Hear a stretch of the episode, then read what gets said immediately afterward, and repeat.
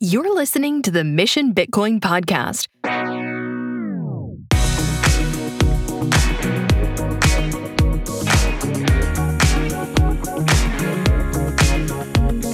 Welcome everybody to the Mission Bitcoin podcast, where each week we explore Christian responsibility in adopting Bitcoin.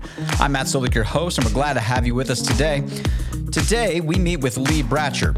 Lee is the Texas Blockchain Council president and teaches political science, blockchain concepts, and international relations at Dallas Baptist University. Today, he sits down with us to talk about life and blockchain and some of the exciting things taking place in this sector of decentralization. Hope you guys enjoy this episode. And with that, let's jump into today's conversation with Lee Bratcher. Hey Lee, thanks for for joining us today, and it's a pleasure to get to know you and learn about the work that you're doing. And I just want to just publicly thank you for having me uh, participate in one of your council meetings last week, and that was really fruitful.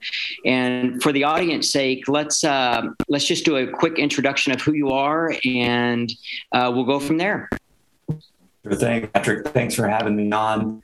Uh, my name is Lee Bratcher. I'm the founder and president of the Texas Blockchain Council. We're an industry association, like the Chamber of Commerce, working to make Texas a leader in blockchain innovation. And a big part of uh, our ecosystem and our members is, is, Bitcoin mining. So we we do a lot of advocacy around uh, Bitcoin mining in the state. We talk to elected officials like Governor Abbott, Senator Cruz, and and others um, about the benefits that this industry is bringing to the state, whether it's jobs, tax revenue, uh, even grid resiliency with demand response and controllable load, uh, what it can do to harden the the ERCOT um, the ERCOT grid. So yeah, we're we've passed a couple pieces of legislation in Texas that makes Texas a, a great jurisdiction for innovation in uh, blockchain and Bitcoin and uh, that's a little bit about us and how we got to where we are today.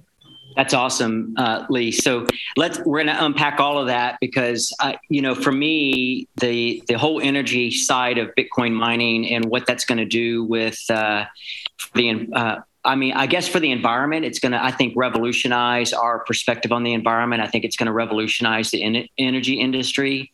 And for me personally, I did an interview with um, uh, Denver O of Upstream Data, and they, they're using uh, flared natural gas for uh, generation of, of miners, energy generation for miners. And that was just a fascinating conversation. It just got me going down the rabbit hole. And for my listeners and for you, obviously, you're aware of the work I'm doing down in Guatemala. So I kind of want to leverage that whole aspect of Bitcoin mining. So I'm, I'm really fascinated by that. But, you know, um, how many other you know, state level, you know, Bitcoin mining councils are there across the U.S., or is this something unique to Texas? You know, there's probably about 20 other state associations um, in other states. Very few of them have the same emphasis on Bitcoin mining as we do. Um, I think that's just a function of Texas having the energy market that it does, uh, controllable load, the ERCOT grid, all of those things um, contribute to to that. So, uh, but but we are connected with about 20 other state associations. Um, off the top of my head, Wyoming, uh, North Carolina, Florida, California, Washington, Oregon, uh, Minnesota. Uh, let's see, there's a bunch of other ones, but uh, New Jersey, Pennsylvania. Uh, so really, the the larger states, right?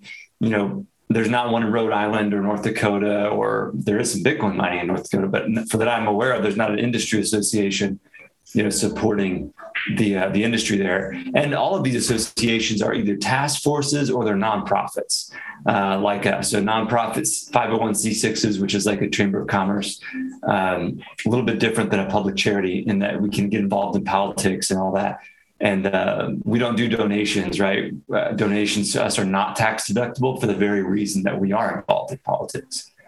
So we have to make money other ways. But um, yeah, that's the landscape of, of the industry associations. Lee, back up a little bit to you know when because you started the the Texas Blockchain Council, so kind of back up to what led up to that, and and what was the need that you saw that you felt like this needed to be done the the landscape was such that, especially in Texas, you know, several years ago, Texas was rated as uh, reactionary around Bitcoin and blockchain, and um, Brookings Institute did a study that showed Texas at the bottom of the pack. And uh, so I, I, really saw a need for Texas to take a leadership position because uh, Texas is synonymous with you know independent thinking, a little bit of outside the box, you know, pull yourself up by the bootstraps type of a state, uh, and that seems to be uh, jive really well with with the you know decentralized decentralized ecosystem like you know Bitcoin and Bitcoin mining uh, certainly um, jive with that. So there's also a lack of communication with policy elites, like political elites.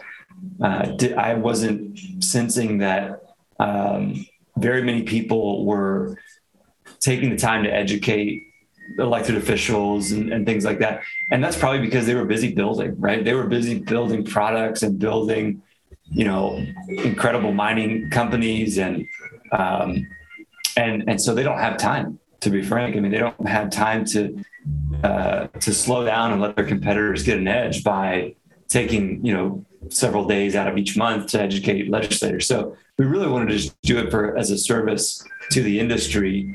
Uh, and at first, you know, we were it was kind of a slow going, but where we are now, the momentum is behind us, and and uh, a lot of the industry players uh, are are behind us, and and you know um, support us. And um, and so, what does that look like? I mean, it's the Texas Blockchain uh, Council, not the Texas Bitcoin Mining Council. I mean, what what does that? Uh, do you include or do you represent other uh, blockchain technologies like Ethereum or or any of the other blockchains that are out there?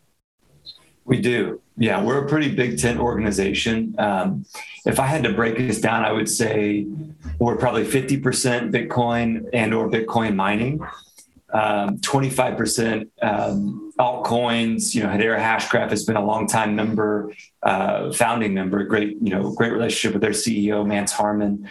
Um, and some of the other, you know, we have some Ethereum miners uh, who are obviously moving to staking uh, in the coming months, probably. Mm-hmm since they're moving to proof of stake. Um, and then we've got a bunch of, uh, we have a couple other platform companies, but for the majority, there's really not a lot of altcoins that are participating uh, in the council. There's a lot of services companies like uh, like Armanino and uh, a few banks and um, companies that are providing services to the ecosystem, and a couple of venture capital and private equity firms, and start a lot of startups. Um, and, and, the startups are building on anything from Bitcoin to Ethereum to uh, you know all, all, over the map. So you know we recognize it's kind of hard to keep a coalition like that together, and it's not without its challenges. So um, what we try to do is just uh, channel our influence to the good of the community as a whole. Um, and so we think that the industry is more powerful and more effective if we have um, if we don't subdivide ourselves or silo ourselves or, or even um, you know go at this separately. So that's why we're you know use the overarching term blockchain uh, in the title of the organization. Um, and and of course it does entail a lot of different entities under that. And what what uh, I mean, if you had to look at the top three policy issues or concerns that you have to address for your members, I mean, what what are those? Well, the number one issue is is clearly the regulatory environment for Bitcoin mining. I mean, that's just uh, the the size of that, the benefit for the state. That's our number one issue. Um, we right now, thankfully, have gotten everything done that we needed to get done proactively. So House Bill 4474 from last session uh, allows miners to use Bitcoin as collateral without having to do a UCC1 or a financing statement. So that their lenders can perfect their security interests in Bitcoin without uh, cumbersome legal processes. So that was a really effective piece of legislation. Um, so we don't need anything to, we don't need to pass any new legislation. We don't, there's not like something pressing um, we're kind of under the do no harm, like try to to uh, prevent bad policy and and legislation that would be detrimental. Um, one of our interests, though, this is not a must have for the mining industry, but this would be kind of cool. And I think the upstream data people will be quite interested in this. Is we're working on a, a piece of legislation to potentially exempt um, flare gas from uh, taxes. So, particularly the tax uh, related to the sale of the gas from the the royalty holder or the operator or whoever to the miner because um, the way explain that, all that. Uh, so you know i grew up in texas and oil and gas was you know not in my blood but pretty close. But explain um, that whole tax system related to oil and gas and flared gas and, and all that. So why would that be important? Yeah, and you know, if uh, if the upstream guys are listening, they, they, may correct me a little bit because I'm not a natural gas guy myself. But here's my here's my um, understanding of it, and, and I and I do have a lot of members in the association that talk to me about this. So we, we're actively working on this legislation. So when you have flare gas, it's not you're not paying taxes on it, right? You're just flaring it off. Um, you're flaring it because that's better than venting it. It's more detrimental to the environment if you vent thing um, but when you when you redirect that flared gas into a, uh, a generator, that that gas into a generator, natural gas generator, you can mine Bitcoin from it, obviously, and that's a that's upstream data, giga uh, giga um, energy solutions. Bitcoin, there's several companies that are doing that. I'm trying to think of Crusoe Energy is doing it. Um, so what happens though is then you have a potential tax um, okay. Okay. liability in the sale of that gas, whereas before there wasn't. Okay, so, so, basically you went from a free energy source to it's free essentially, but you're paying a tax on it, so it's essentially not free. You're you're you're paying for it through a tax. You're paying through a tax, and then you might also pay a small, like you'd probably be paying a small fee to the operator or the royalty holder, whoever, um, to to take that gas off their hands um, and the tax is on that transaction. So it's you know it's it's sort of like um, for the comptroller for the Texas comptroller the way we're framing it is you, we already weren't making a profit on that tax anyways because it was being flared. So if Bitcoin mining is coming in and actually decreasing the environmental impact of flared gas, uh, because when you when you move it when you take it from flared to in a generator, you're actually further decreasing the environmental impact uh, by a certain percentage, uh, which I have at a percentage in my mind, but uh, everybody it's a wildly different percentage depending on. So I don't want to say uh, exact number, but depends on the the scale of the operation and uh, how you have it all set up. But um, so the comptroller shouldn't necessarily be losing tax revenue because it's not like they're making money on there's no tax being paid on gas that's being flared right now. So if that makes sense, I know. Yeah, absolutely, absolutely. But point. no, no, no. It, it makes perfect sense to me. But for the politician, it's like you know, well, I mean.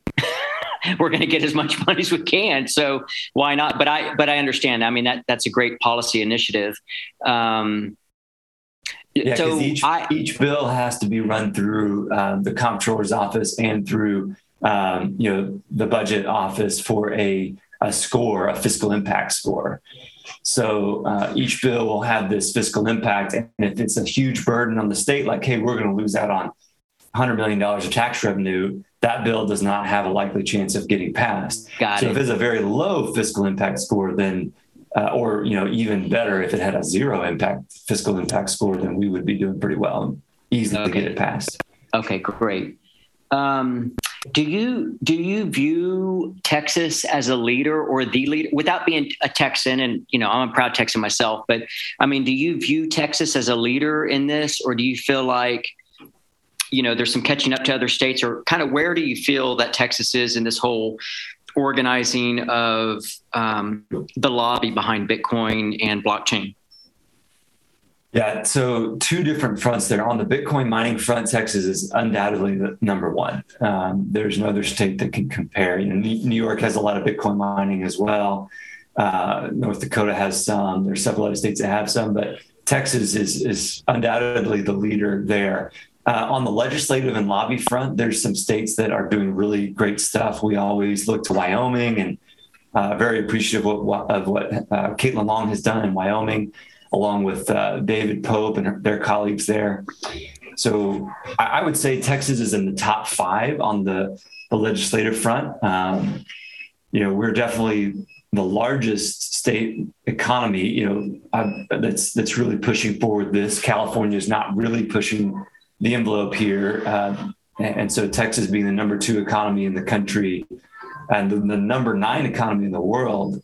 Wow. Um, uh, over Canada, Brazil, and these other countries. Uh, it's very, very impactful for the state. But I would say Wyoming and North Carolina um, are two other states that are neck and neck um, with Texas. And do you think that the, the California's lagging is um, political in nature? I mean, is it, it does it boil down to politics in in, in uh, California? Probably so. I'm not as familiar with the politics there, uh, other than they're challenging. You know, they're they're challenging in any big state. There's a lot of big stakeholders and a lot of incumbents that have a pretty tight grip on, um, you know, on power. Uh, Ali Medina is who I liaise with there. She's uh, who helps run an industry association in California for this. So she would be one to reach out to. But um, I do think it has to do with politics. I think it there's so many pressing issues that California is struggling with right now um, that this is not really a priority for them, and that's that's okay. We'd rather Texas lead than them, and uh, yeah. that's not a political statement. That's just uh, yeah, of course, yeah. You know, they're very distracted. So yeah, yeah, for sure, for sure, and it, it's a shame. I I think that you know the the deeper you go into bitcoin mining and energy uh, it seems like bitcoin mining could solve a lot of problems and so I, I definitely want to um, talk about that. But do do you have the opportunity to take what's going on at the state level and leverage that at the federal level, or do do the do federal uh, folks reach out to you guys for guidance as to what you guys are doing in Texas because you're kind of at the forefront, or what's that relationship look like? It's a great question, and it's a it's a good relationship. We are um, pretty tied in with the folks at the Digital Chamber of Commerce and the Blockchain Association uh, you know, Kristin Smith heads up the, the BA and um, Perianne Boring heads up the digital chamber. Ron Hammond and um, Dan Spuller are also just very talented contacts up there in DC and on the lobby front with the Blockchain Association. So um, we work we work very closely with them, and um, they're doing a great job with um, a lot of the hearings that they've been having to work through from Maxine Waters' uh, hearing on financial services to the Bitcoin mining hearing that's coming up on the, in the Energy and Commerce Committee. So they've got a tougher road there, if you, if that makes sense. Um, you know, there's there's just um, a little bit more pushback about this industry there because of what the IRS and the SEC have been thinking. Um, you know, Janet Yellen has not been uh, overly, uh, and I guess she's at Treasury, right? So um, she's not been overly supportive. Um, of course, Hester Peirce at the SEC has been cr- incredibly supportive, but there's there's not a lot of clarity coming from some of the other commissioners at the SEC. Uh, so they've got their work cut out. They're doing a great job, and it's a long. It's, it's going to be a ten year conversation, right? This is not something that's solved overnight. So the industry is going to be massive in 10 years. And whether a lot of that growth has gone overseas or stayed in the United States largely depends on the work that industry associations across the country uh, are doing and also our counterparts and our counterparts and colleagues in DC. So it, we can't not work together if that makes sense. It's, yeah. The stakes are too high. Yeah, for sure. And and I think our saving grace is our federal uh, system, and you know that way t- states can act independently. But it seems in my mind that there's billions of dollars that's poured into this industry, uh, and it, it it it seems like it would be a fool's errand to try to overly regulate it um, five years down the line or ten years down the line. There's just going to be too much uh, money in it, but you know, from a business perspective, you do want regulatory clarity because it's hard to make decisions without having that. Um, so, at the state level, I mean, how how does the governor view your work? How does he, how do state legislatures view what you guys are doing? and then on top of that, I know the uh, state legislature. I think the state legislature in Texas meets once every two years. Is that right? That's correct. So how does that how does that work when you're trying to work on policy? I mean, I know the government still runs and all that, but I mean, what what from a policy perspective can can happen in a in a lapse of two years? That, that is a long time, and it's you know most states have uh, annual uh, or even continuous legislative sessions like the federal government, uh, but Texas has a citizen citizens legislature, so it's it's really sort of neat. All of the legislators ha- have jobs, you know, day jobs. They're doctors, they're lawyers, they're venture capitalists, they're uh, school teachers, they're you know all these different things, and uh, that brings a lot of experience. They have a lot of experience to bring to bear in the legislature. Um, it's really not as challenging as it would seem because all the regulatory bodies that we deal with are are year round. I mean, they, they don't take a day off. So I mean, they take Christmas and they take holidays off. But you know what I mean? They're mm-hmm. they're always they're always at it. So and the legislators are too. You know, even though they have day jobs. I in fact. 10 minutes ago, before we jumped on this podcast, I was on the phone with Representative Tan Parker, who was a, a good ally of ours and helped author some of the legislation that we worked with, worked on. And um, you know, Governor Abbott's been very supportive as well. Uh, Representative Giovanni Capriglione, Senator Angela Paxton are all people that come to mind. On the Democratic side, you know, Senator Nathan Johnson has been interested in this industry as well. He's Democratic senator from the Dallas area. Um, so there, there's a lot of cooperation. It's really not a partisan issue. It shouldn't be. Uh, they're trying to make it one on the federal level. Uh, mm-hmm. Some of the some of the elected officials up there, but it's not yet become partisan in Texas, which is helpful. Um, so we, we need to make sure that it doesn't because that adds a new level of complexity. Um, but we, yeah, we were able to host a, an event with a lot of our the CEOs of our member companies at the governor's mansion uh, back in October. You know, 40, 40 CEOs with the governor for an hour, all talking about blockchain, Bitcoin mining. Um, so it, it, we've been very fortunate that he's so open innovation. Very cool. So, um, Lee, let's talk about the the relationship of, to the extent that I mean, I'm not an expert, and I'm, i presume you're not an energy expert either. But um, I'm fascinated by the relationship of ERCOT with um, the Bitcoin miners and um, the emerging role I think that Bitcoin mining is going to have on the, the load balance that you mentioned. I think that you know as I've, I've as I've studied it the the problem with um, the blackouts or brownouts last winter was kind of a perfect storm, but um, it seems like Texas has moved into renewable energy uh, pretty quickly, and you've got to have a, a, a, really good load balance, and renewables just don't do that. Um, so, how, how does Bitcoin mining play into that, and, and what do you see for the future of it's really going to be a symbiotic relationship. But if you could just kind of explain that that whole symbiosis. Yeah, and, and I've, I've done a lot of thinking about this. We've actually talked to the governor about it. Members of ERCOT, members of the PUCs. conversations are ongoing. Um, yeah, the, the, the February freeze, you know, Winter Storm Uri was a very unfortunate event, a confluence of unfortunate events, right? An un, once in a hundred year storm. Um, I've only been alive for 34 years, but I've never seen anything like that. Uh, not even close. I lived in Texas, you know, uh, other than a year or two stint in the military my entire life. Um, so the, the problem actually stemmed from critical infrastructure not being designated as critical infrastructure. So a lot of the natural gas power plant, uh, you know, power plants were not listed as critical infrastructure. So power was turned off to those plants during the crisis. Uh, and when they realized it, and they tried to turn the plants back on. They had the, a lot of the equipment had frozen over, and it took days for that to thaw. So we were without a lot of our generation capacity for for several, you know, um, several days.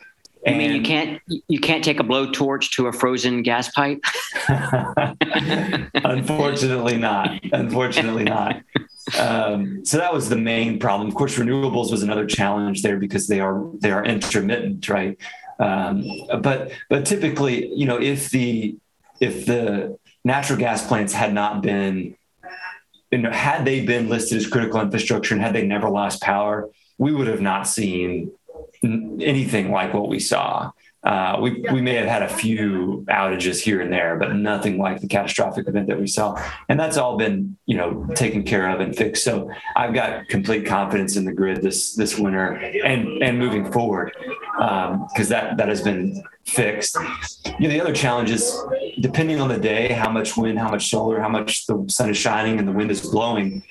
The the Texas grid is, you know, in the 30s of percentage points that are renewable. So maybe 35% on good days where the grid is renewable. And that's mostly wind, actually, about 8% solar.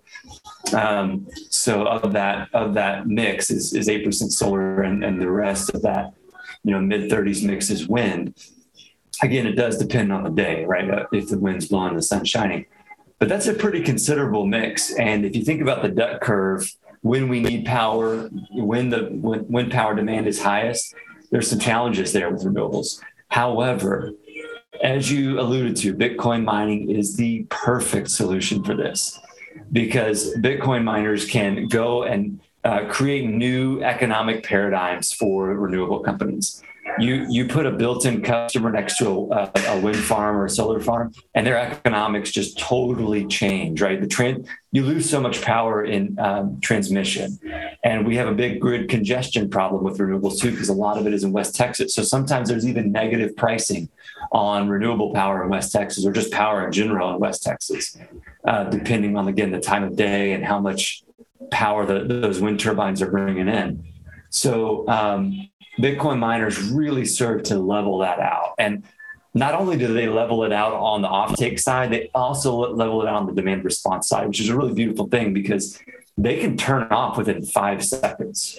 So they're on what's called the demand response program, means they're a controllable load. Uh, they can ebb and flow. Uh, and it only happens a few times a year. I mean, it could happen more. But since we have a, a free market and the price of power fluctuates, the spot price fluctuates from you know minute to minute um, they're able to when they turn off sell their power back into the grid uh, and make just as much if not more money in those peak power demand moments. You know it's only a couple times a year but when when the grid starts to get strained the, the miners of course they turned off during the winter storm last year naturally. But when the grid starts to get strained they turn off they sell their power back into the grid to uh, level level demand out, level the supply and demand, and um, they get paid to do so. So it's a beautiful free market uh, structure.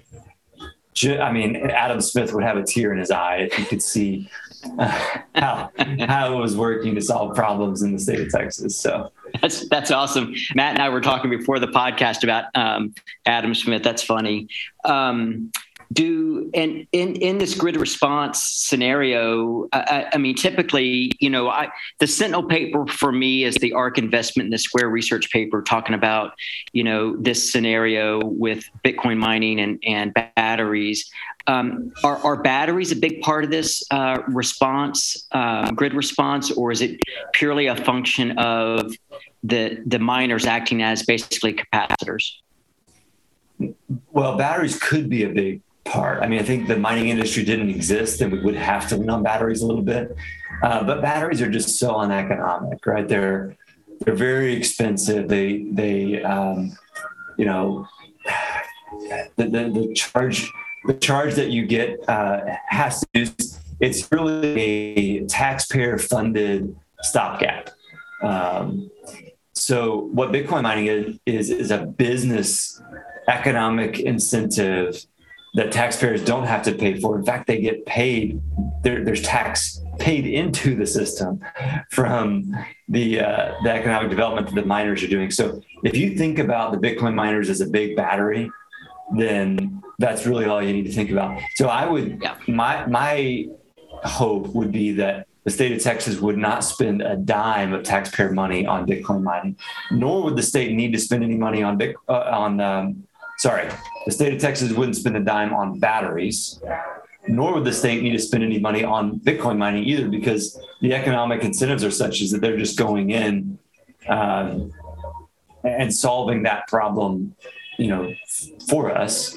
Um, we'll see. You know, sometimes you know you don't want to put all your eggs in one basket. So the state may want to invest in some battery technology, and and that's you know well within their purview and power to do that, and that, that would be totally fine. But I just think it's unnecessary and it would be wasteful. Um, and, and, Lee, how many how many miners are hooked up to the ERCOT system to be part of this demand response um, of the of the grid? Yeah, it's a good question. Um, we don't have our, our finger on the actual number because there are new uh, mining facilities coming up online all the time. Um, as far as industrial scale miners, you really have to be an industrial scale miner to be on the controllable load program. You're not going to have a, a, you know, 500 kilowatt miner be on the program, right? You have to have some scale. Um, so there are a few major miners that have applied for 100 plus megawatts or and are or already have 100 plus megawatts of power. Uh, Riot and Whinstone being one of the chief among them. Uh, Rhodium, Core Scientific, Argo Blockchain, Atlas. Um, I'm forgetting one or two, and, and they're going to kick me for for forgetting uh, some of the other miners. But these are these are names that you know household names. Uh, Marathon, uh, you know, publicly traded companies. We um, we we won't play this podcast in Texas. well, um, yeah. Okay, understood. Let me let me ask you this: What um, do all of the bit, or maybe that's a too exclusive question? Do most of the Bitcoin Bitcoin miners do they bring their own energy production to the table, or um, are they pretty much connecting into the grid, or is it kind of a mix? I mean, how does that how does that work? It's definitely a mix. Some of them are connected to the grid. Some of them are partnering, like in joint ventures with wind and solar, uh, existing wind and solar. There's a couple of them that are actually partnering with some clean energy funds to build out wind and solar. So not only are we providing offtake and providing this load balancing, we're it's actually creating demand for new wind and solar projects. So I'm aware awesome. of at least yeah. at least three projects where you know several hundred megawatts worth of wind and solar are, are being built solely to mine Bitcoin. Uh, and if they if they overproduce, then you can sell that excess into the grid uh, if the, that that particular renewable, like at nighttime, if it's a solar facility, then you can pull power off of the grid because in the middle of the night we don't have a lot of demand for power in the state in any state. I mean that's just not how the duck curve works. Um, so there's just a lot of great uh, congruencies here, and yeah. it's really fun to be part of. Yeah, it's it's it's fascinating technology and a fascinating um, topic to uh, every time I think about it, it's really cool. And um, speak to this concept of the the impact that Bitcoin mining will have. And we kind of have already skirted around the issue, but you know, kind of paint a picture of what um, Bitcoin mining will do for decentralized energy production, and, and what what do you think that's going to have? What kind of impact do you think that's going to have on you know how our cities are built and and whatnot? I mean have you given that much thought? Absolutely. Yeah as you know you and i are kind of both scholars of of well i you're probably a scholar. Maybe i'll use that term loosely for me. Uh, students of history and we understand that energy is the cornerstone of civilization and uh, human flourishing and prosperity. So the, the distributed nature of this changes the economic model for energy production. Um, projects that would never have been viable are now viable uh, because economies of scale are very important in the traditional energy sector. With Bitcoin mining, those economies of scale barriers and the barriers to entry really, really start to come down uh, because you you have an on-site buyer for the energy. Um, and you can see where smaller scale projects in poverty stricken areas of the world would uh, be plausible and feasible with uh, with the current you know with the new economic model. Uh, and and not even with philanthropic dollars with actual like maybe even impact investing dollars or or just traditional you know private equity and venture capital um, so all those things are available. I think impact investing is a really cool concept that expects you know a certain a, a, traditional return on investment but they also invest they invest in things that are doing good for humanity. And so it's a really great um, place to be.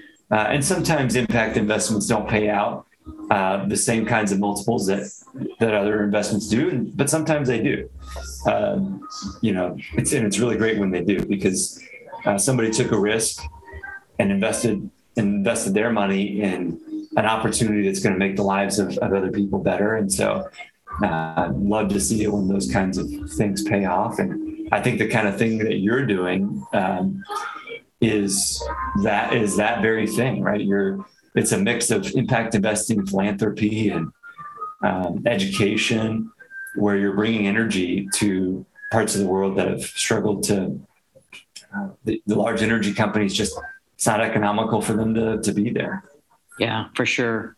I, and I kind of wonder also, I mean, thinking about Texas in particular, but really any big state, the coastal states, where you've got a concentration of the population in these large cities, because that's where the energy has been uh, historically. But then when you get into a decentralized ener- energy situation that Bitcoin mining can produce, what that's going to do to the political landscape, you're going to lose your um, you know you're going to lose your concentration of a voting block because they're going to be more dispersed. So that that'll be kind of interesting over the next you know 10 to 20 years to see what what what happens there.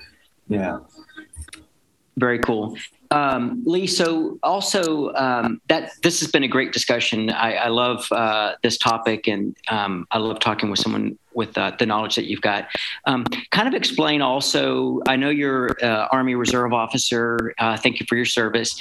Um, explain. You also mentioned that you you've got a very unique position in. Uh, uh, I guess scouting blockchain technology for the Army. So I kind of explain that a little bit.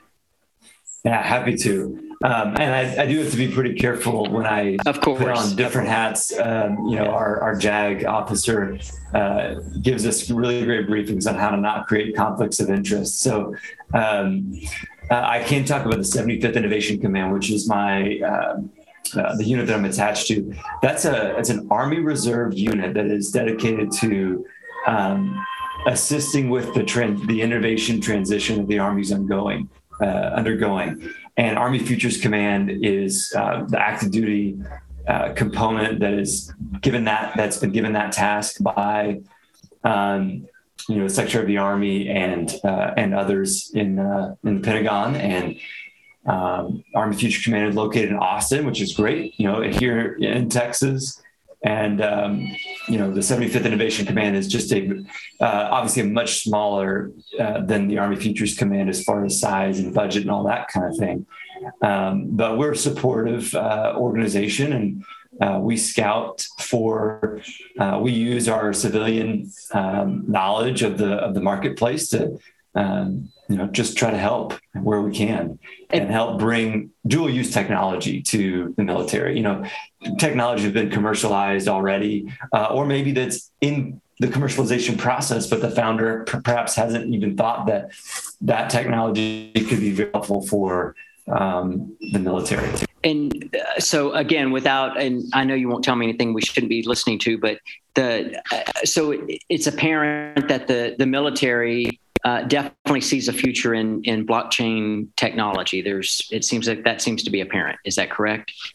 Well, that's one of those things that I, I wouldn't be able to speak to. So um, yeah, unfortunately, I wouldn't wouldn't be able to to put the word the words in the the army's mouth. But um, I, I, hope so. I, I, can kind of speak uh, for, in my civilian capacity. I would just say I hope the military uh, is going to to take a look at this technology. Very cool.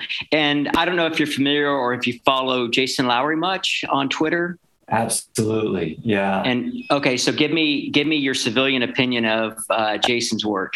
Yeah, civilian opinion of Jason's work, and you know he has, he deals with this all the time too, right? When he's on a podcast, uh, the views that he expresses are certainly not the views of the space of Space Force, um, and the views that I express are certainly not the, the views of the Army.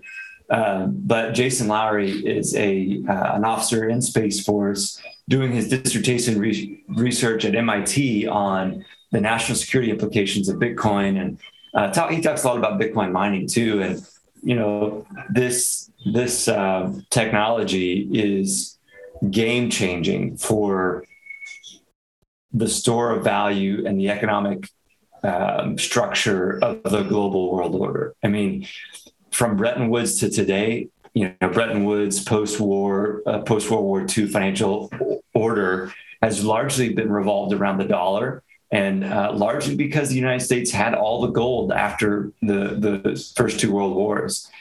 Uh, and then when we went off the gold uh, standard in the early 1970s, I believe it was 71 that Nixon took us off.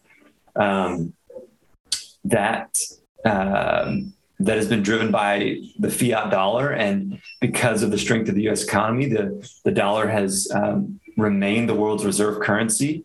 And so, um, you know, Jason Lowery talks a lot about the way that Bitcoin interacts with that landscape, and I don't think I don't want to put words in his mouth either.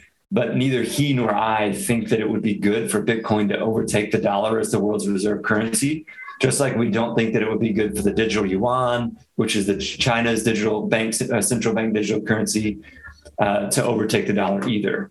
So um, I personally think that if the United States embraces Bitcoin, perhaps even has the strategic Bitcoin reserve, that could actually act like gold did after World War II, securing the dollar as the world's reserve currency because of investor confidence in the United States financial position treasury bills, you know, remain at an incredibly low interest rate. Our borrowing costs are incredibly low.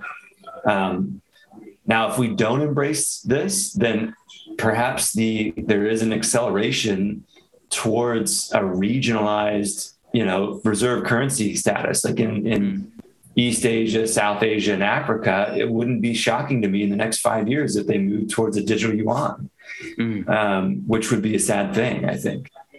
Hmm, that's interesting. That's an interesting thought. I, I, what I find really interesting, and you know, you you you can see that with China's Belt and Belt and Road Initiative, but it seems like there seems to be some African nations are really kind of pushing back on um, China's influence and saying, "Well, we owe you this money, but you're not getting it." But but that is an interesting scenario. Um, I find it really interesting, just the whole concept of, you know, and I fundamentally believe this because it's true that Bitcoin is essentially just energy, and you know, Jason kind of puts puts it in the realm of um, energy as a force, and and um, I just find that whole concept uh, very interesting. So, you know, the U.S. taking Bitcoin as a reserve currency is essentially storing a massive amount of energy for its st- strategic reserves. In effect, if I understand him correctly, I, I, find that whole concept fascinating. Yeah, absolutely, and and that's sort of like um, the the commodity asset that secures um, the global reserve currency. You know, it's, it's been oil for the last several decades, uh, and for for the last several centuries, it's been gold. You know. Um, so I think there's a place for you know energy in particular, you know Bitcoin and energy uh, as a whole to be one of those assets, one of those commodities that you know Bitcoin's not a true commodity; it's a quasi commodity. It's like commodity slash property slash currency. If you talk to the Lightning Network people, they still want to throw the currency, um, you know, exchange of, of uh, of course, store of value, but also exchange of uh, goods and services in there. So um, it, will be fascinating to see how it all transpires. I, I, think, you know, for from my perspective, the the United States government will will not be a first mover on this. Mm-hmm. Um, and that's okay because we're so big that we can afford to make, you know, some some tactical mistakes in the short run. I just hope that in the, the strategic game that we're thinking about it in the long run. You know, if the United States doesn't have any Bitcoin in uh, in the Treasury by 2030, that's when I start to be concerned. You know, I don't think there's any there's no chance that this year that's going to happen, but sometime between this year and 2030, I would I would hope to see that happen. Interesting, very interesting. Well, one final question for you, and uh, this just kind of came to me. You know, the, the current administration is not necessarily energy or uh, fossil fuel uh, friendly. uh, do you see that impacting, or how is that impacting Texas, or do you see that impacting Texas? Texas's um, oil and gas industry, and then by default, do you see that impacting Texas uh, Bitcoin mining? I, I, really don't think so. I think they're more concerned with you know new development pipeline, you know new pipeline development and uh, uh, development in ecosystems that are fragile, like in Alaska. I think they know that the kind of revenue, uh, the the you know the oil and gas in- industry is nine percent of Texas's economy. Um, money speaks to Democrats just like it does to Republicans. Just like I mean, money is the, the layer transaction layer that uh, makes the world go round. So uh, I don't I don't foresee um, them making any drastic or foolhardy moves uh, to curtail um, the oil and gas industry, other than you know tinkering on the edges and re- regulatory um, oversight that we're, we're going to feel like it's onerous, and overly onerous probably, um, but it's not going to have you know a drastic effect. That would just be um, you know not be counter to the interests of the administration. I think. Um, so it may not feel like that. You know, the, the, media may blow it up, but you can't slow the train down. I mean, yeah. it's it's moving, it's moving fast, and you know, you may you know throw throw a few uh, obstacles or impediments in the way, but that train's still going to come down the tracks. Yeah, good, good words, good words. Well, Lee, it's been a pleasure uh, chatting with you, and I think fascinating. And I've learned a lot. Hopefully, the audience is going to learn a lot. I, am I'm sure they will. Uh, if people want to uh, follow you or, or kind of uh, c- connect with you, what's the best way to do that? On Twitter at, um, at so at Lee underscore Bratcher. Uh, so it's L E E underscore Bratcher, B R A T C H E R. Uh, our website, the Texas Blockchain Council.org, is the best place to get information about the TBC and, and joining us, and uh, or even just coming to some of our events. We do events, monthly events in Houston, Austin, and Dallas. Uh, we've got different chapters uh, in those cities, so um, I'd love to have people come out. Awesome. Lee, thanks so much for your time. Patrick, thanks for having me. It was, a, it was a great conversation. Thank you for listening to the Mission Bitcoin podcast. To access the tools discussed today, be sure to use the links found in the show notes. This podcast is for entertainment purposes only. Before making any decisions, consult a professional.